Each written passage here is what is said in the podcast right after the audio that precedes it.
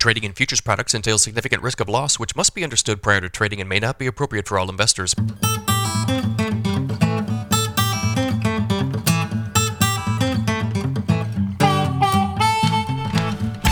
Good morning, everybody. It's Wednesday, February 21st, 527 a.m. Central Time. Grain markets are lower this morning. March corn futures down three quarters of a cent at 418. March soybeans down six at 1173. March Chicago wheat down three and a quarter at 579 and a half. March Kansas City wheat down two and three quarters at 583. March spring wheat down three and a half at 662. Yesterday's rally attempt in the row crops was like kind of failed. Wheat actually had a really good day yesterday. We had an upside reversal in the Chicago wheat contracts. Let's start off with some uh, farmland news today. Investment funds continue to pour into U.S. farmland. At the end of 2023, investment funds held $16.6 billion in farmland, according to the National Council of Real Estate Investment Fiduciaries. That number is up significantly from 7.4 billion at the end of 2020 and 1.8 billion at the end of 2008. Investors view farmland as a good way to diversify their holdings and protect themselves from down- downturns in the stock market. Farmland investment has also grown as the world population grows and demand for food increases. Family owned farms, however, still account for 95% of all U.S. farms. Despite this, some farming organizations believe that the land grab by investment funds is putting rural communities in jeopardy. I would probably agree with that last part. I think you're maybe at the very infancy of that, and maybe it's something that's just beginning. This was a very good article from uh, Financial Times. I'll put a link to this in the YouTube description. I got a couple things I'm going to read to you guys here. The average value of U.S. cropland has also swelled in recent decades, ri- rising to $5,460 per acre last year from 1270 in 1997 with the number of people on the planet set to rise 20% to about 10 billion by 2050 from 8 billion today, the world will need to produce 60% more food, according to UN estimates. Um, nobody told the corn and soybean markets about that, apparently. If you have a long term view of the world, owning quality land with access to water is a good place to be, said one uh, fund manager. Another fund manager quoted in the FTP said, even some of the private assets that are known to be good diversifiers, such as real estate, were hit during 2022, whereas farmland actually performed quite well. So I think some of these investment managers are viewing farmland as like a non correlated safe place to be. And we know there's a ton of money out there. There's a lot of money on the sidelines or or in uh, fixed income vehicles where you know they're trying to take advantage of these higher interest rates, but there's still a lot of stuff that's kind of on the sidelines. Um, and I think Mackenzie, you mentioned this: only one to three percent of the farmland market is owned by investment funds. Mm-hmm. But uh, in the last piece here, they said this: the average age of an American of an American farmer is 58. This means that about 400 million acres of farmland is set to change hands in the next decade or so. And that's kind of the the scary part because yeah, a lot of the land's going to be passed down. We know there's a lot of transition planning going on, but at the same time, a lot of it's going to be sold and the odds of it being sold to a big investment firm are increasing and, and increasing greatly as uh, the attractiveness grows here. I know a lot of people believe that farmland values have to correct. I just I don't know if that's a fact given how much money is on the sidelines and, and how much money is out there. It's really incredible.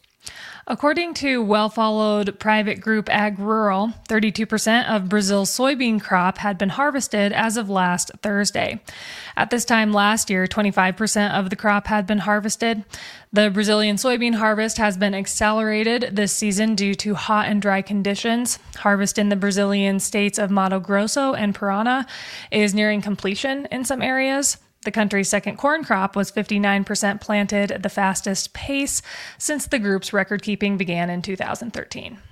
I didn't do weather maps this morning. The weather's pretty much benign or what I would call favorable as it relates to um, corn and soybean production. I think there's still a lot of questions regarding the soybean crop what is the the ultimate impact of early dryness? We know the early yields weren't that great because uh, those that was the early stuff was was dry, and then the rains kind of started in December. I threw this together this morning. I threw in Dr. Cordonnier's number for Brazilian soybean production. He's at 145, which is uh, lower than some of the other private groups. Argentina, I've got adjusted up to 52.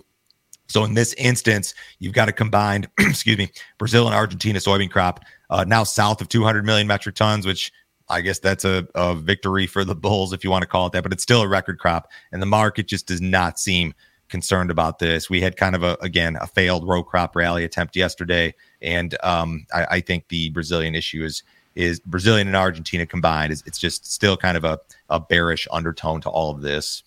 So, if you guys have not checked out our premium content, you need to do so. You're not going to find content like this anywhere else. Joe, can you tell me about the video you put together yesterday?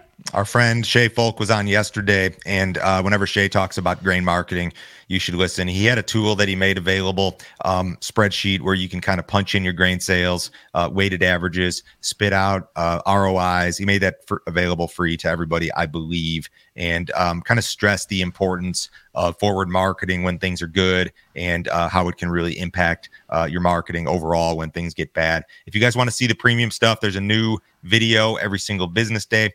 Um, this goes along with our morning email, which goes out at 5 a.m. Central Time every single business day. Ton of information direct from us, guys. This is a $50 per month subscription. You can cancel at any time. No other fee, no other obligation. Nobody will try to sell you anything else. Uh, this is the best way to support what we're doing here, guys. Um, this is all independent media. We have no sponsors at all. So if you want to uh, help us out, this is what pays the bills. YouTube doesn't pay us very much. The podcast pays us absolutely nothing. So this is what floats the boat for us. Premium subs, we love you guys. If you're not a premium sub, uh, we hope that uh, you will become one. I think you'll like it.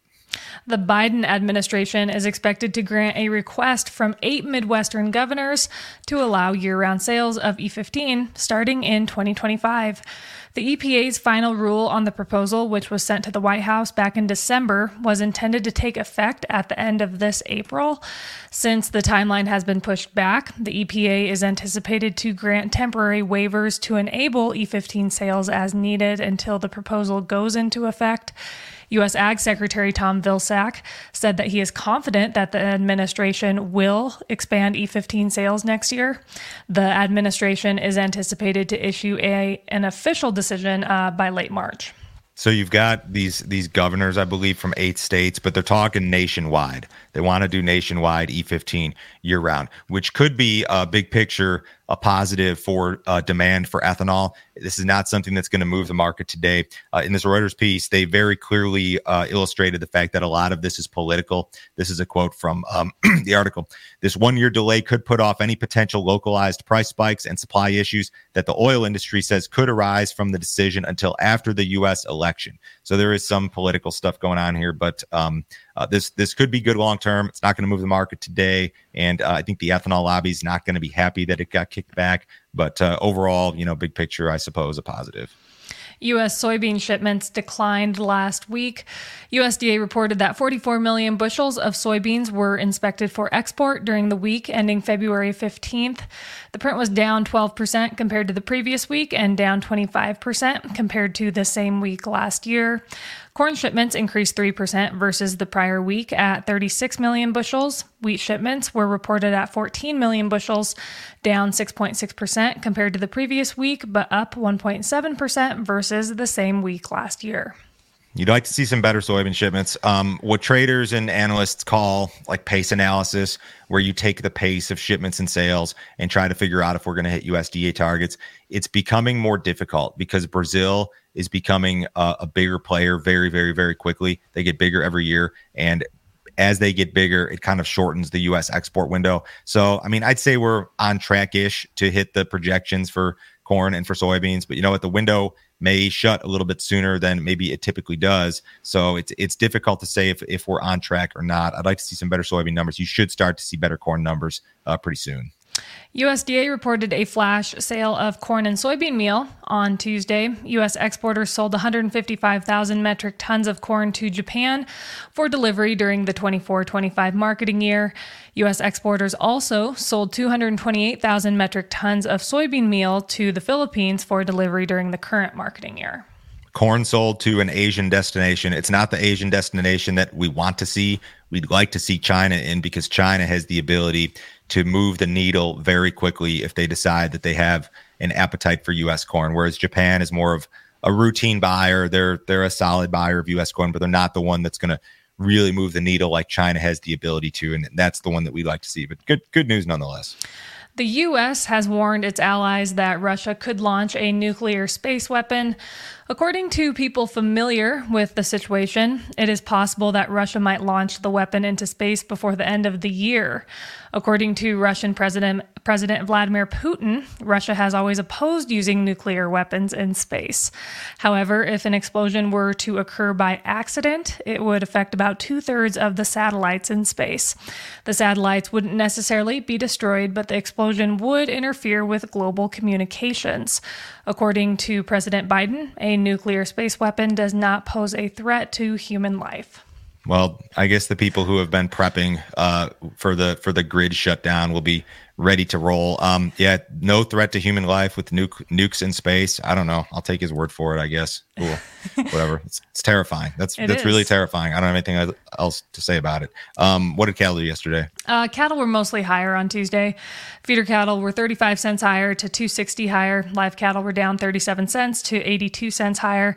Box beef was mostly steady. Choice ended the day at 297.37. That was up 28 cents. Select ended the day at 287.82. That was up 42 cents. Outside markets early on Wednesday, guys. U.S. dollars up just a little bit. Stocks are off a little bit. Bonds a little bit higher. Crude oil is down 51 cents in the April WTI at 76.53. Have a great day, guys. We'll talk to you on Thursday.